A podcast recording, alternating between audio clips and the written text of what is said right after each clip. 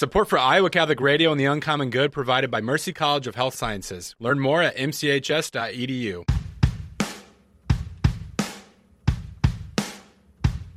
Welcome, folks, to the Uncommon Good with Bo Bonner and Dr. Bud Marr. Every week, diving deep into the truth of Catholic social teaching and restoring all things in Christ. The Uncommon Good is on the air. I'm Bo Bonner. And I'm Dr. Bud Marr. And we want to wish you, at least very soon, a Merry pre Christmas. You'll be listening to this right now, right before Christmas depending on if you're listening to the Saturday or Sunday show.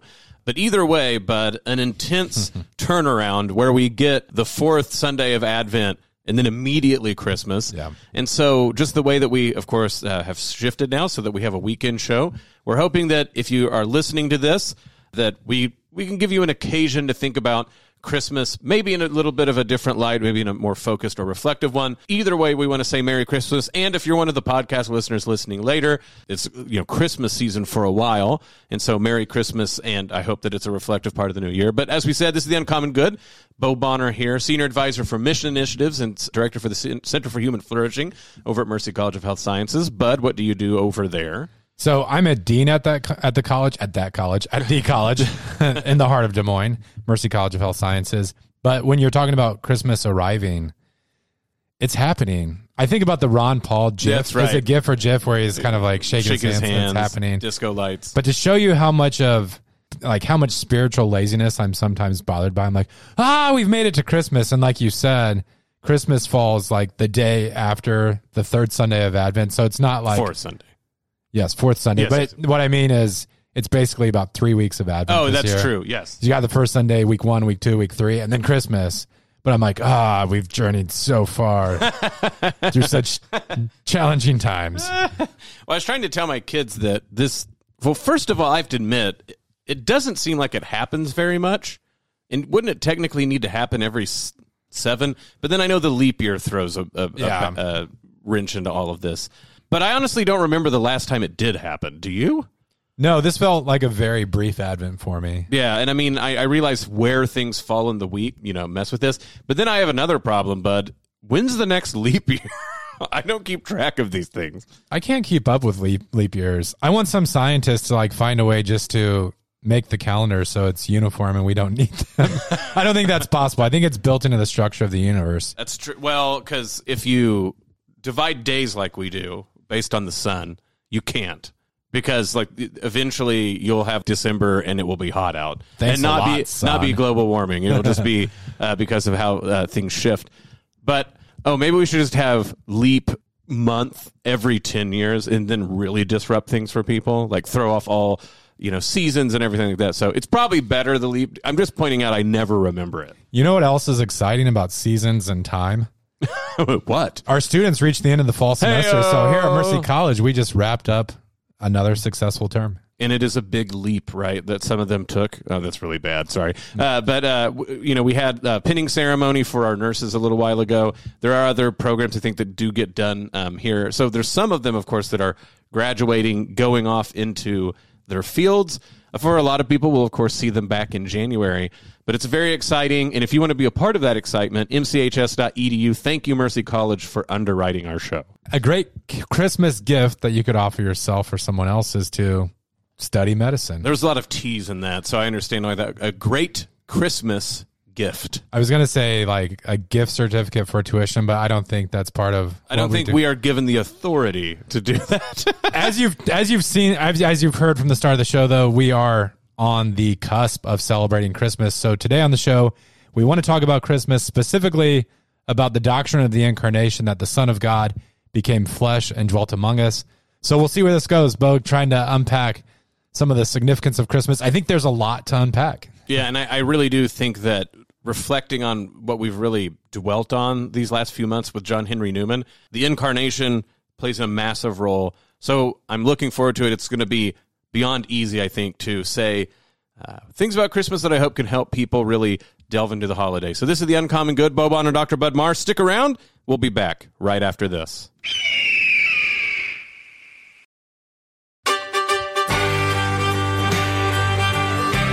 Back with the Uncommon Good, Bo Bonner and Dr. Bud Marr joining you this week.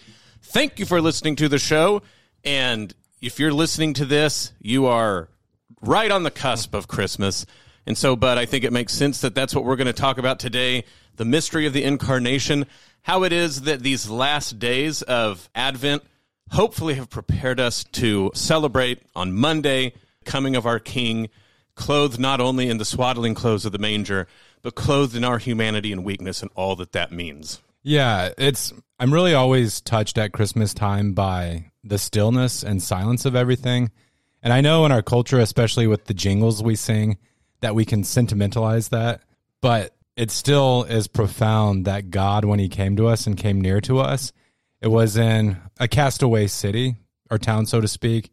You know, we sing songs like "A Little Town of Bethlehem," and it really captures the mystery of the fact that as the world was about its frenetic pace, that God came close. And, you know, many of the, well, most of the powerful and the wealthy missed out on that. The first heralds of the good news were shepherds, uh, lowly shepherds, and then later, you know, wise men from afar. So the wise men, they had great gifts to bring and maybe were in a different status in life, but they were also from a faraway land and were perceptive to God's revelation.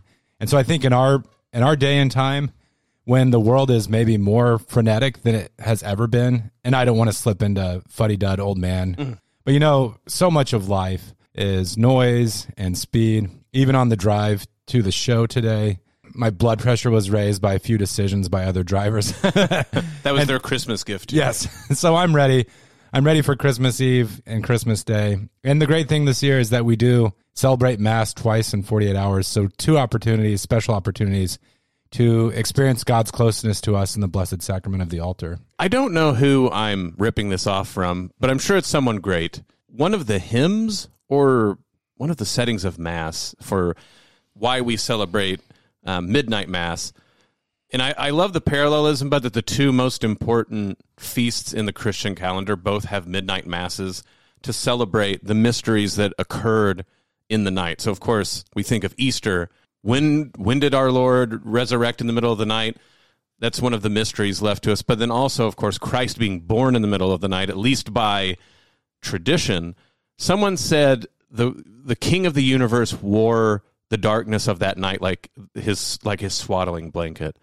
And the poetry of that, right? That on one hand, the Lord of the universe, who is all things, almighty, eternal, and infinite, not only was clothed in human skin and then clothed in a blanket, but clothed in darkness, precisely so that the, the great of the world or the close, right, the people who should have seen it were had it obscured. And so there's beyond the fact that that's just a mystery that we could pause and say nothing else for the rest of uh, the show. It would be weird radio, but like, you know, we could think about it that whole time. I think it's important for us to go sometimes why it seems like Christmas isn't as spiritual for us Christians as it seems like it could be. Mm. Part of this is it might be that we're veiled in comforts and things like this. And I'm with you. I don't want to belabor the fuddy duddy part, especially since like who am I to talk with all the stuff I have. But it, I mean, it's the reason it comes up every year is it's legitimate enough. Is all the stuff we have obscuring the the reason for the season? Yes, okay. Mm-hmm. But I actually think part of it is the sort of closeness of it. I think your point about the wise men having enough distance to see what those up close couldn't. The ones that had all the prophecy, right, to show this missed it. Yeah. And I think that's instructive for us that if we're not it's not even feeling the Catholic uh, the the Christmas spirit, bud. It's if we're not seeing it, it might be so close to us. And I don't know. If, I'm not trying to say so. Drive to Canada and look back uh, on, you know, on a camera at your Christmas tree. But just to think that there's reasons why this season also has a lot of memories, like people bring up people who are no longer with us, situations that are different. There is a way that having distance in some way allows us to see the star that points. And I, again, I don't know the sort of astrogeography of the day of Christmas, but you can think about that. If there's a star, so to speak, overhead Bethlehem, most people wouldn't notice it. But the Babylonians, who maybe that's what the wise men were, from afar saw this strange astronomical event and it brought them there. The reason this is also just this is not just like advice. This is sort of the theology of the Gentiles being brought into the story of Israel and Jesus. And so that does have spiritual resonance that we need to think of. That sometimes people who get Christmas best are like sinners who are far away from the church, and so they can see the light of the star, as it were. Sometimes we need to be reminded of that. Well, I think building on your point, I encourage our listeners to really sit with Christmas this year and maybe take it a little slower. There's so much depth and richness there. And sometimes I know in my own mind, I can approach Christmas as a brute historical fact. and so you're like, well, God became man at this specific time. And that's the beginning and end of it. You know, as a Catholic, I really appreciate getting into the history of Catholic exegesis of sacred scripture. And growing up, you know, growing up evangelical Protestant in Sunday school, a lot of the parts of the Bible were sort of morality tales, like the story of David slaying Goliath. It was, well, we're supposed to be courageous and trust God. And that's how you win football games. That's right. Not many these days, but in the 90s. So be courageous and trust God, which is true, of course. And that's a nice thing for a kid to learn. But when you dive into scripture and you start to see some of the details hang together, it really is quite amazing. So you think about something like, you know, Christ is born in Bethlehem. The, the etymology there is that it's the house of bread. And so Jesus is the bread of life. And he comes to us, and even at his birth, we begin to see a foreshadowing or a precursor to the truths that he teaches about the Eucharist. Our Lady is a new Ark of the Covenant. So go back to the Old Testament. You know, in the Old Testament, after humanity had sinned and God called a special people to himself, he commanded them to build a tabernacle, later, later a temple. And in that setup, so the temple was a great gift to the people of Israel, of course, and it was a way in which they could offer sacrifice and draw close to God. But in the temple structure, there was a sort of mediation and kind of like barriers or levels of closeness to God.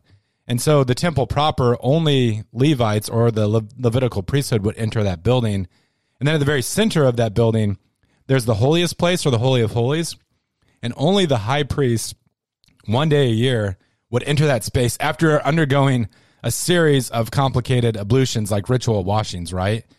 That was a place where God's presence dwelt in a special manner. They said the glory of God, the in Hebrew, the kavod, the the weight of God dwelt in that space. Obviously, our God is everywhere. He's you know he he he's not confined by space, but he chooses um, by his providence to draw close to us in special manners. Just real quick, that's the, the well the, the yeah. metaphor for this uh, that it's not perfect, but there's water in the air at all times, but then there's also water in a lake. Yeah. So this is where like God can be everywhere, but God can also be like you said, the weight of God's presence be in a special place. Okay. Yeah. So his his kavod, his glory is in the holiest place, and in the holy of holies there were different religious items, but one of them is the Ark of the Covenant, and it's this sacred box laden with gold, two cherubim carved into the structure. And inside of it, I'm probably going to blank now since I brought it up on the show, but like there was Aaron's staff, Mm-hmm. there was manna, Yes. which was this miraculous bread that sustained the Israelites in the desert. The tablet of the law. the tablet of the law, the, Yep. the Decalogue or Yep. Ten Commandments. Tablets. Yeah, tablets. So part of what's in the Ark of the Covenant is this sacred bread, the manna. Well, Christ, when he in John six, when he teaches about the Eucharist, he says, God provided this for your ancestors in the desert, and they still died. I am the bread of life. Whoever eats of me will live forever. And so, if Jesus Christ is the bread of life, Our Lady, in whose womb he dwelt, is that new Ark of the Covenant. And those sorts of things, they're not simply kind of like, you don't learn these things so you can win Bible trivia or something. This reveals to us the texture and the richness of God's incarnation and the special revelation that he gave us in Jesus Christ. And to connect this back to what we've been talking about so much this fall and into winter, that I think is somewhat of the basis for the threefold office of Jesus, right? That like those three items were in the Ark of the Covenant. And oh. so Jesus himself and Mary as the new Ark of the Covenant. I've never connected those things, but that's true. Aaron is priest. The law would be I think king. And then the Eucharist would be sort of like the prophetic future. I look, I'm just well. Mar- uh, I know Moses is seen as like the first and greatest of the prophets. So Yeah, maybe I think it's all there. The kingship is probably the hardest to right. connect, but I, point is, there's always three things. Yeah, that's right. So uh, maybe maybe we're just showing like uh, what what it means to be uh, after all these years, Bud, uh, being Catholic. anytime Jesus and three things, I'm like, maybe it's a threefold office. if I'm wrong, and that's not one of the sort of standard typologies, oh, I'll write a book. No, I'm kidding. Um, but to your point, to think about this, I, to bring that home about the house of bread and the manger, of course, um, anybody knows French manger is not things you put baby in. It's uh, things that food belong in. To mange, which sounds like a way cooler way to eat. I'll give that to the French. but like you said, not only the connection with the Eucharist, so sort you know, like you said, forecasting as it were, but what does it mean in a season where we're being fed more carbs? I mean, weaponized carbs, bud. Uh, I don't see how anyone doesn't gain weight during this season. What does it mean to be fed by the Son of God in his incarnation as a lowly child, putting his entire being on this earth in the hands of others? What does it mean in this season to be fed that way? Well, I love the fact that Christmas even moves and inspires Protestants in a unique way. So Rachel and I, my wife, we've talked about this, like driving through neighborhoods and by churches this time of year. And you know, there are some Bible Christians and others who are very averse to any images within sacred spaces. And they probably don't talk about sacred spaces either. Mm. But this time of year, you know, the Protestant churches, they'll break out the nativity scenes. That's right. And we you- like to call statues. nice. And I, you know, I'm not as huge of a fan of hymnody. I grew up with it. I preference. I have a preference for chant at mass, but you know, there's some beautiful old hymns. And really, when I sing those old hymns or when I remember them, the Christmas season is resplendent with just amazing hymnody. And you talk about the depth of some lyrics. I think Christmas takes the cake. And so for me, this all, I, I am trying to make a point here, not just wax, you know, sort of like eloquent and nostalgic about the hymns that I grew up with. But you know, sometimes we've we've talked on the show. There's this kind of apologetic that's used against us, and it has to do with the majesty of the churches that we built, or the art that that, that the church kind of safeguards and you could say owns in a way. And you have these conversations like there's so much poverty and suffering in the world. Why would the Catholic Church build St. Peter's or whatever it happens to be? You know, the Basilica of St. John here in Des Moines, these beautiful churches, sometimes taking like massive investments. Well, you know, it's tough sometimes to get to these the, to the heart of the matter, but I I tell my Protestant relatives and friends that, you know, once you recognize that our Lord dwells sacramentally in our churches, you begin to understand why Catholics have been so uh, what word am I? Extra. Yeah, about building amazing structures. And once you recognize that truth of sacramentality, it makes sense why worship would be characterized by majesty and solemnity, why the vestments are there, why there's an altar, on and on. At Christmas time, I think Protestants maybe unbeknowingly like they kind of they kind of recognize this fact because Christmas revolves around the mystery of the incarnation and so all of a sudden their songwriters and you know their decorators are caught up in the season and they hmm. start to have this kind of they start to approximate towards what Catholics do on a regular basis. No, I really love this. And now I'm going to go around, I realize, and every time I see like Protestant depictions of the Nativity, I'll be like, that's a wonderful icon.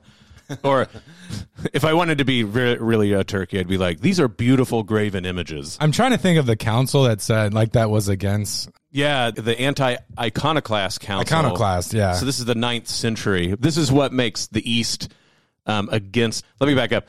The East still is a little more worried, uh, very much more worried about statues than we are. Yeah. we can talk about that later. But no, th- this is because of the influence of Islam. Some of the people, especially in the Eastern Church, were even worried about depicting Jesus in icons. And was this this wasn't Gregory of Palamas, was it?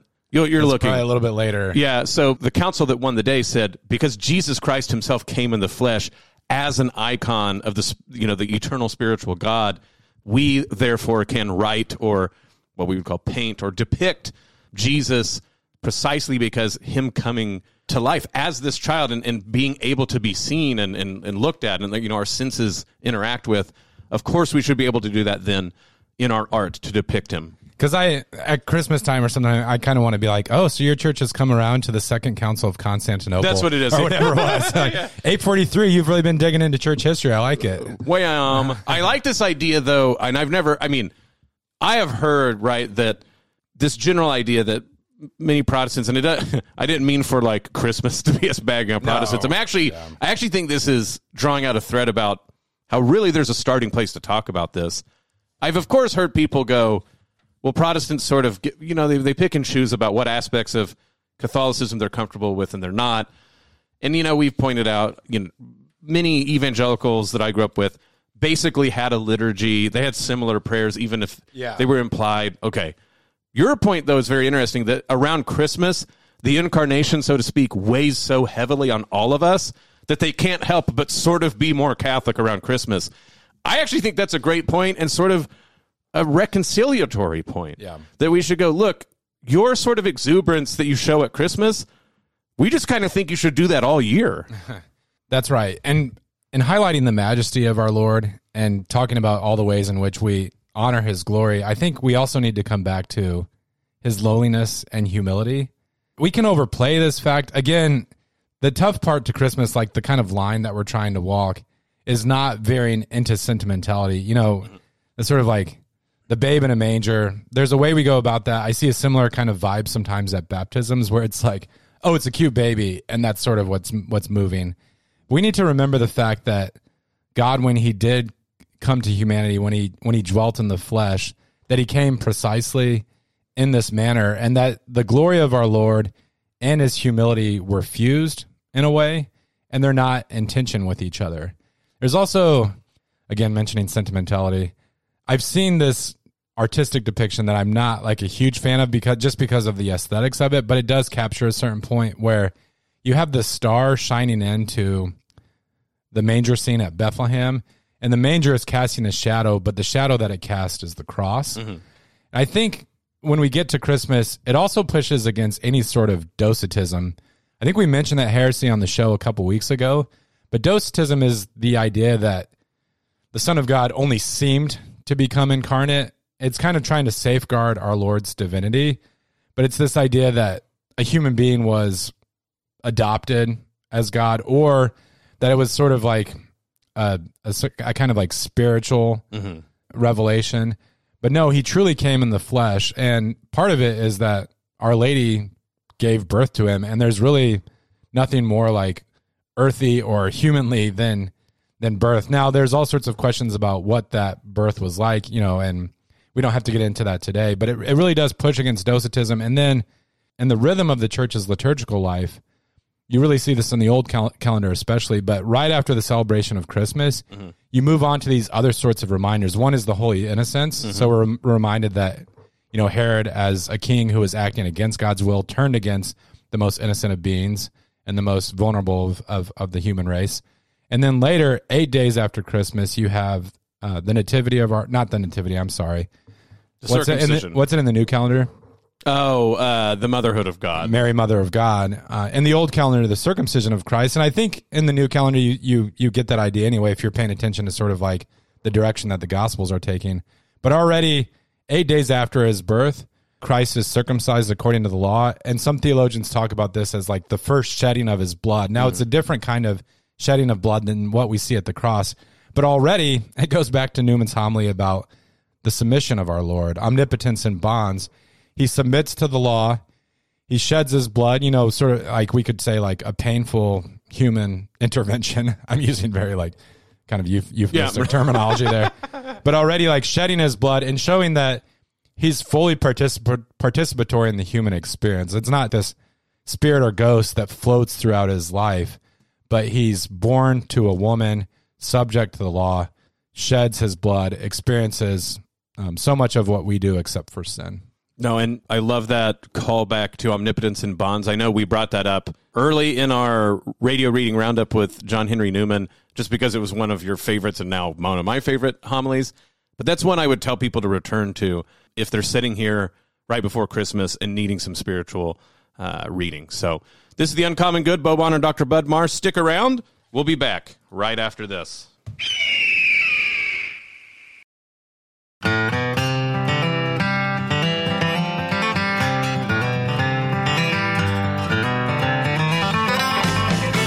Back with the Uncommon Good. Bo Bonner and Dr. Bud Marr joining you this week. Thank you for listening to the show. And happy, very close to Merry Christmas, the end of Advent, rolling right into Christmas, getting a chance to be with you this weekend right beforehand. It's wonderful to be with you. Bud, to keep on going with some of the things you closed out the last segment, first of all, and I promise it, it will it will work out and, and match up. You were talking about art where people go, "Oh, let's make the shadow literally foreshadow." And funny enough, what I always think of that is uh, George Lucas when they did the cover of Star Wars One: The Phantom Menace. They had the little boy Anakin, and his shadow that he cast was Darth Vader. And so I'm always like, I wonder when that started. I'm with you that you're like, okay, that's a little too easy. Make the shadow foreshadow. You could do a lot of fun things with this. I'm thinking Oh, like yeah. what Sooner fans would do with the shadow of Lincoln Riley. Yeah, I better not go into that because it's Christmas and we should stay. And I'm uh, scared to see what like maybe some Trump supporters would do with his shadow. That's true. They could. I don't know. You could get creative. Maybe for for Christmas this year, like at my family gathering, like the big gathering with my siblings, I'll present different images of celebrity figures, and people have to draw their shadow. Oh man, that like could be a fun exercise. we, we've just invented an internet fad. Any, but the point that I'm getting at is you bring up a really great artistic interpretive point, which is to say, and I, you know, I think this is present in even the most ancient Christian art, which immediately has to grapple with, like you said, this this two two pronged reality that Christ Himself, as a human, is this strange depiction, and I put that in quotes because I, I'm not trying to say He's not really human, but He's the lived out reality of the eternal spiritual God. And so that is I mean that's a lot for art to not only have to think through, but actually very pregnant way for art in the western world to develop, which is to really think about if God himself can so to speak render and again I put that in big quotation marks because I don't want it to sound like I'm saying that Jesus is a hologram or something. But if Jesus renders possible to our sensory, to our senses, the ability to sort to, to see God and touch God and talk to God, art is trying to do something similar. And so it's it's doubly doing that, right? So it's depicting a reality from the past that's depicting, again in big quotes, the spiritual reality of the eternal God. And so the idea, right, that you in art, and particularly when you're visual art, if you're thinking of this, that you would have two discordant or paradoxical mashups. That's sort of something that the West is bequeathed precisely because of the incarnation. So, Bud, you go, it's important to talk about the glory that we should rightfully rile up in our souls for Christmas, but never forgetting the lowliness of the manger of the babe born uh, in a backwater of the Roman Empire, but not let that turn into sentiment- sentimentality. For me, the guide is actually when we adore the Lord in a monstrance. I think it's important for people because I, you know, I've heard and who who I have to thank for this point is atheists who mock it, who go, "You got a bunch of gold surrounding just a piece of bread," and I'm like, "That's exactly it, right? That's why Christ continues to allow himself to be humiliated in the the elements of the Eucharist, right? Is so that we can live that paradox and see it with our own senses."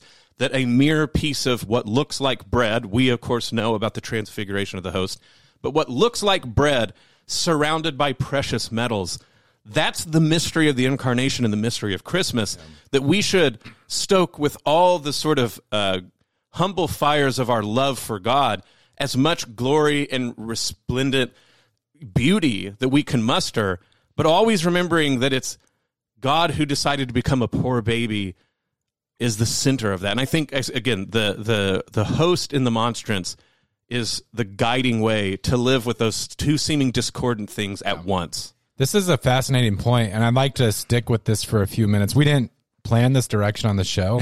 also, correct me if you think I'm wrong. But you know, I was thinking about as you were speaking that image that I mentioned of the manger casting the shadow of the cross. And I thought like part of the reason why it's never completely like landed or resonated with me, I think part of it is the aesthetics of the painting that I saw. But the other is it's almost too much on the nose or too direct.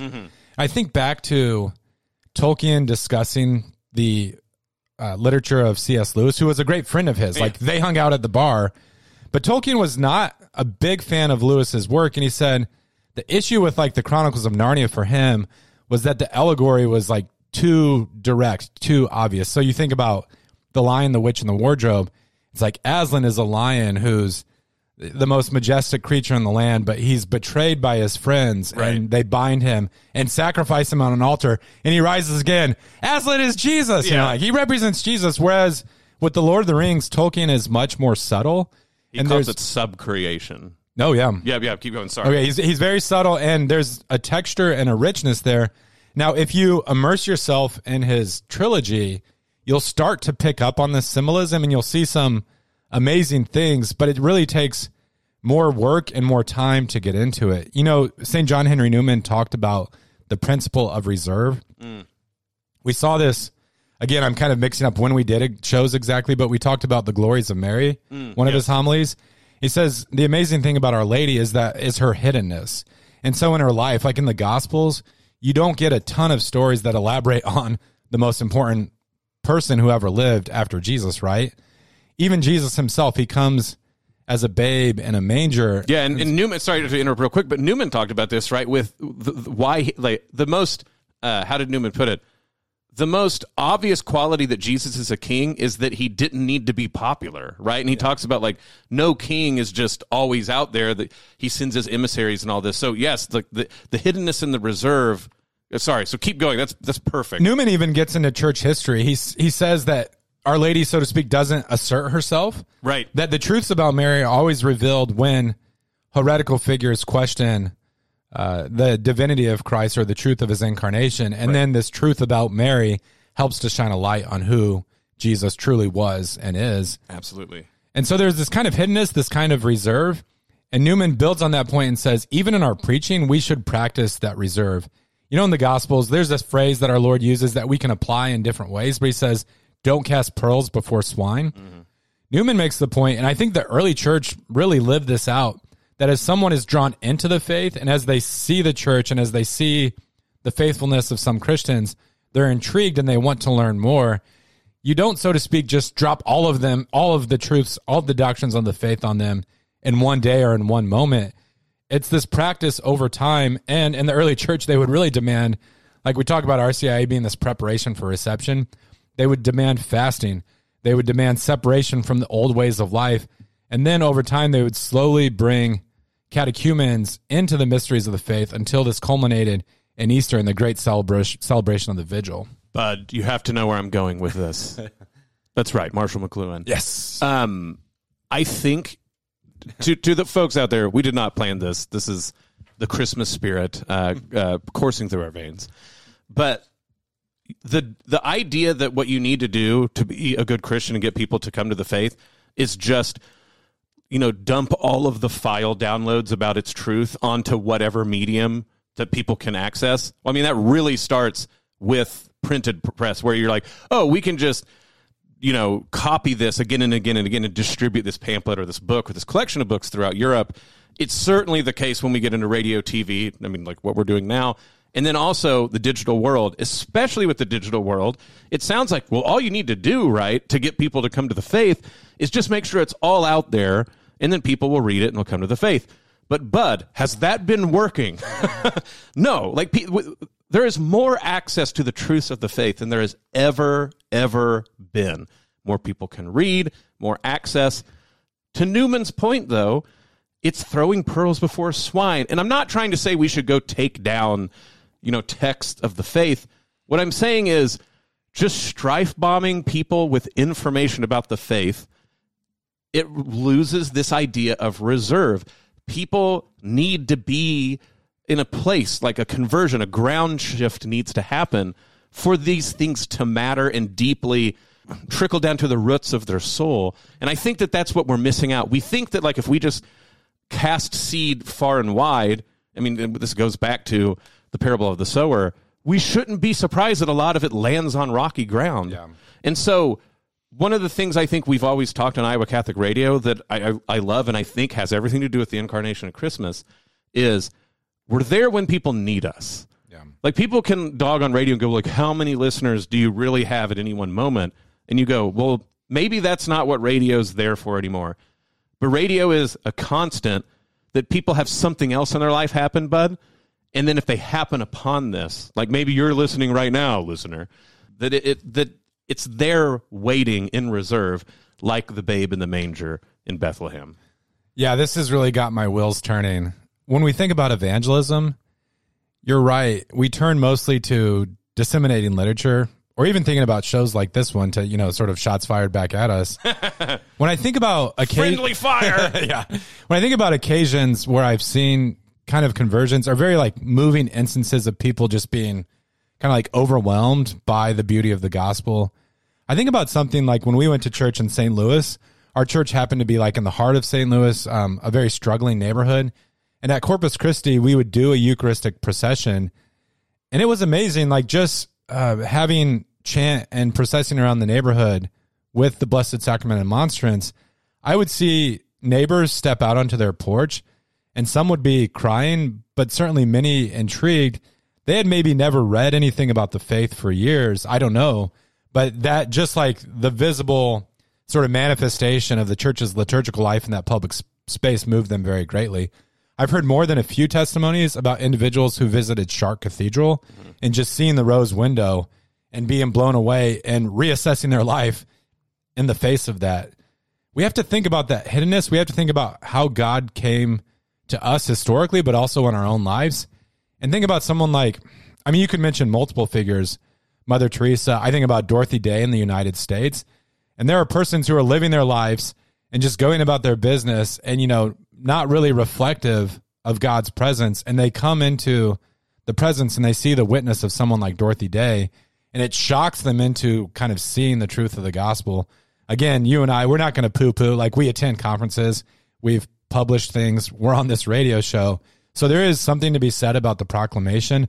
But I think that the the art of the church, her just kind of I'm I'm missing the term this morning. Maybe like the gratuity and its celebration of the liturgy, mm-hmm. and then the faithful witness of its poorest members, poor because of the circumstances of life, but entered into this true apostolic poverty.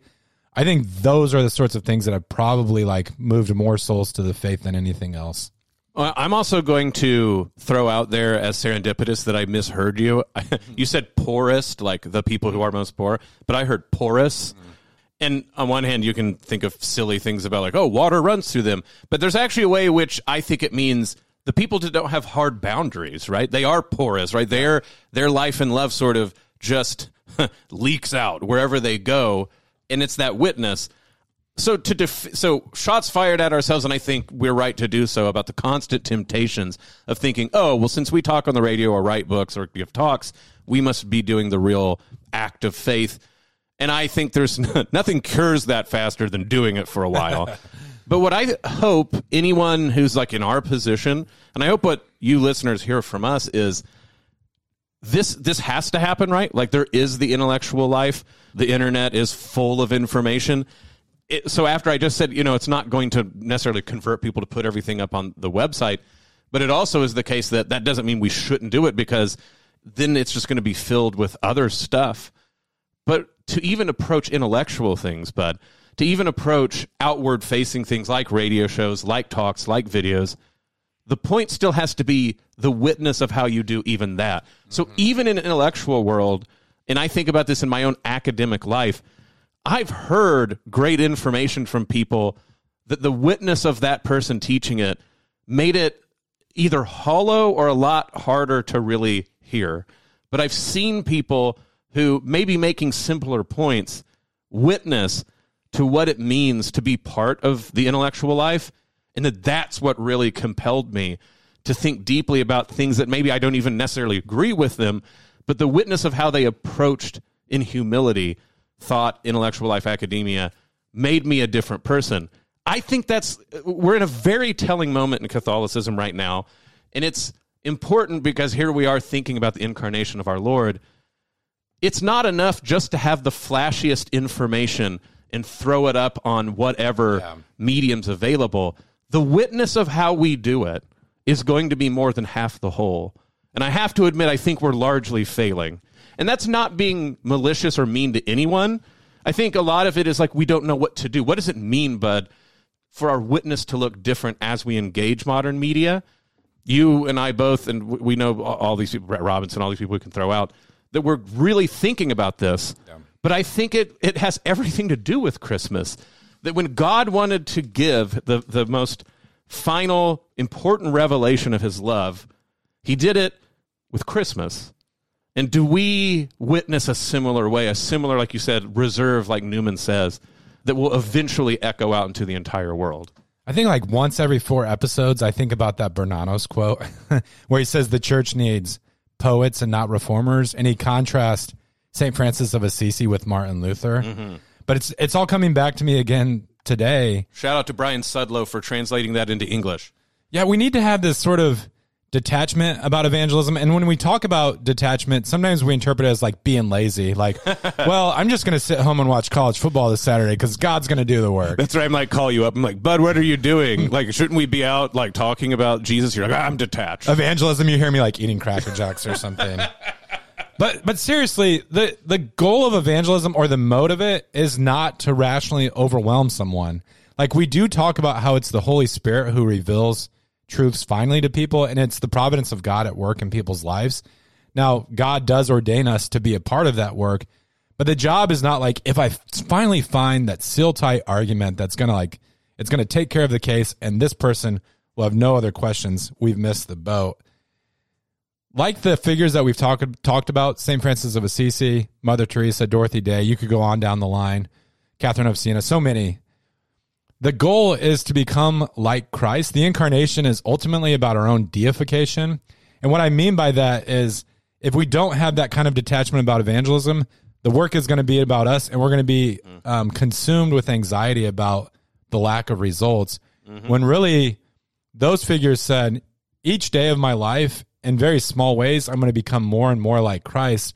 And then eventually their lives flowered out into this beautiful witness where I know I'm mixing like three metaphors at this point. Hmm, good. They were they were like a beautiful Christmas ornament where you see or a stained glass window hmm. where the light of the day comes and it casts this new light and that tiny object which maybe you purchased for $7 at Hobby Lobby all of a sudden is, is casting this beautiful light across the living room and you're moved by it and it's become a vehicle for something greater. Yeah, and to go full bore here at the very end with Christmas sentimentalism. You know, one of the things that's hilarious, it took me forever. I think I've read it, but would it really make it stick in my mind? It was this year that I'm like, oh, yeah, it's not only that, you know, we use evergreen stuff in Christmas decorations because it's green. You're like, oh, of course it's green. But you're like, oh, yeah, in the midst of winter, mm-hmm. we're choosing plants that stay green. And so that this is, of course, emblematic of the incarnation. And I'm just like, oh, wow, why didn't I think of that a while ago? But I mean, that's what we do. But we take trees that stand out in the middle of winter, we bring them into our homes. And yes, I know a lot of us have fake trees, but the point still stands. And then depend you can go two ways of this right like some of you who maybe have a, a high fashion sense a decorative sense you make sure that the lights all match and all that stuff like that or you do the bonner way which is you just let the kids go at it and it is a menagerie of multiple things and colorful lights but the point is the simple thing in the middle that we're able to so to speak hang our contributions on. And of course in a weird way our contributions will never match the majesty of a tree just like the idea of like mm. how do trees exist? How do they stay green in winter and all these things like this? But here's this dead tree that we drag into our house and we take all of our just sort of the things that we think are pretty or sentimental or maybe they're junk in any other you know if you took off the stuff of a tree and just laid it out a lot of people would be like this is a lot of junk. But with the memories with your family with everything like that you put that on the tree and again i know i'm sounding like bo bonner has become norman rockwell or something but there's something about that tree shining in the dark through a light and you walk down the sidewalk and you see all those things and yes it's sentimental but but i think what we're getting at is there's something to that. If you're the witness is really like being that light in those windows. And often it's just going to be glimpses and sometimes people will not notice it for, because there's so many lights. But you'll never know when someone walking down that sidewalk looks in that window and is spot inspired by that light in the darkness. And i think that's what christmas is finally telling us and i hope people get a chance to reflect on that this year this is the uncommon good bo bonner and dr bud marr wishing you very much a merry christmas but we'll be back right after this.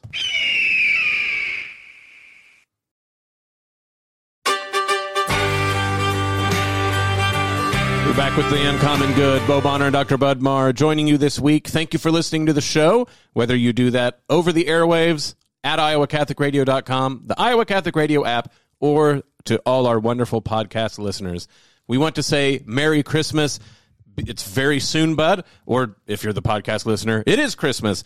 Either way, we want to say thank you for being with us, but an entire other year. I was talking about this with my wife. This has been seven years we've been doing this, right? No, that's amazing. That's a blessing. And I loved today's conversation. You know, I think there's something about Christmas that just overwhelms people. I mean, Christmas is amazing because it's true. God really did come among us. But I feel like if it didn't exist, like human beings would have to invent it. I'm really going to commit myself during Christmas tide not to be cranky. Mm. Like it's great that our neighbors, regardless of their background, throw up lights during this darkest of seasons. Like you said, we drag dead trees inside Heyo. to spruce up the home, spruce pun, pun intended. and then you know all the the nativity scenes and the Christmas carols, regardless of who's singing them. I'm just grateful for it this year. We also showed the trees who's boss. no, I'm kidding. Listen here, tree. We're really worried about you. No, I I can't uh, agree with you more. It's one of these. It's like you said. People can be bah humbug for a lot of this month, for instance, especially depending if it gets cold and there's no snow. I think that particularly grinds on people. I see a lot of articles about people saying, "What are we going to do about you know making this time too busy or you know getting wrapped up in these things?"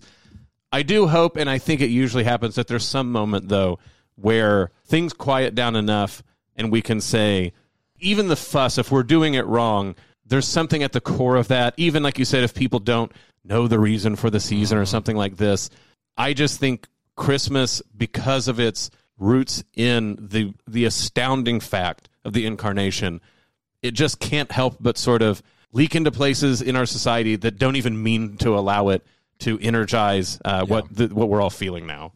Well, during Christmas tide, I do think the joyful mysteries hit harder in a, in a profound way. We encourage you to pray with us throughout the year, but as we celebrate our Lord's birth, do join us in praying the Rosary. We pray it on air at 6 a.m. and 10 a.m. At 2:55 p.m., we pray the Divi- the Chaplet of Divine Mercy, and you can also use the Iowa Catholic Radio app to pray the Rosary anytime, anywhere. And we Iowa events, right? We, there's there's events Iowa Catholic Radio is doing. You can check those out all the time at iowacatholicradio.com and go to the events tab. I think the next one is clear into April, so I, I'm guessing checking in in the new year th- there'll be stuff that's happening sooner. But I think I've caught wind, right? You're, you will eventually be one of the things they're advertising in the new year, right? Yeah, Deacon Mark caught me in the studio recently and asked if I could speak at a Man Up. The tentative topic is the Second Vatican Council. So if you've been wanting to dig deeper into what was said at Vatican II, uh, keep on the lookout for that talk. I was in the studio because I was blessed and grateful to have a conversation with Bishop Joensen. Oh yeah. There's uh it's it's in the air that St. John Henry Newman might in the near future be be named a doctor of the church. And so Bishop wanted to talk to me about that. Like I said, I I love any opportunity that I get to speak with our wonderful wonderful bishop. That's fantastic. The other thing we should throw out right is you and I uh, we've been accepted once again.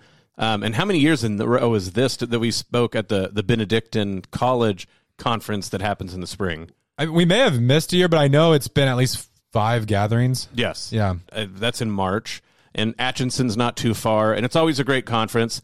So if you want to join uh, the Bo and Bud train down into Kansas, March 15th and 16th. there you go. Yeah. that's a, uh, so that's something else that's happening that has uh, Iowa Catholic Radio people attached. I'm sure there will be more things coming up, but in some ways, I want to take this time to just say the events that have gone on, the things that we've got to participate in. It's been wonderful. It's been a blessing to do that.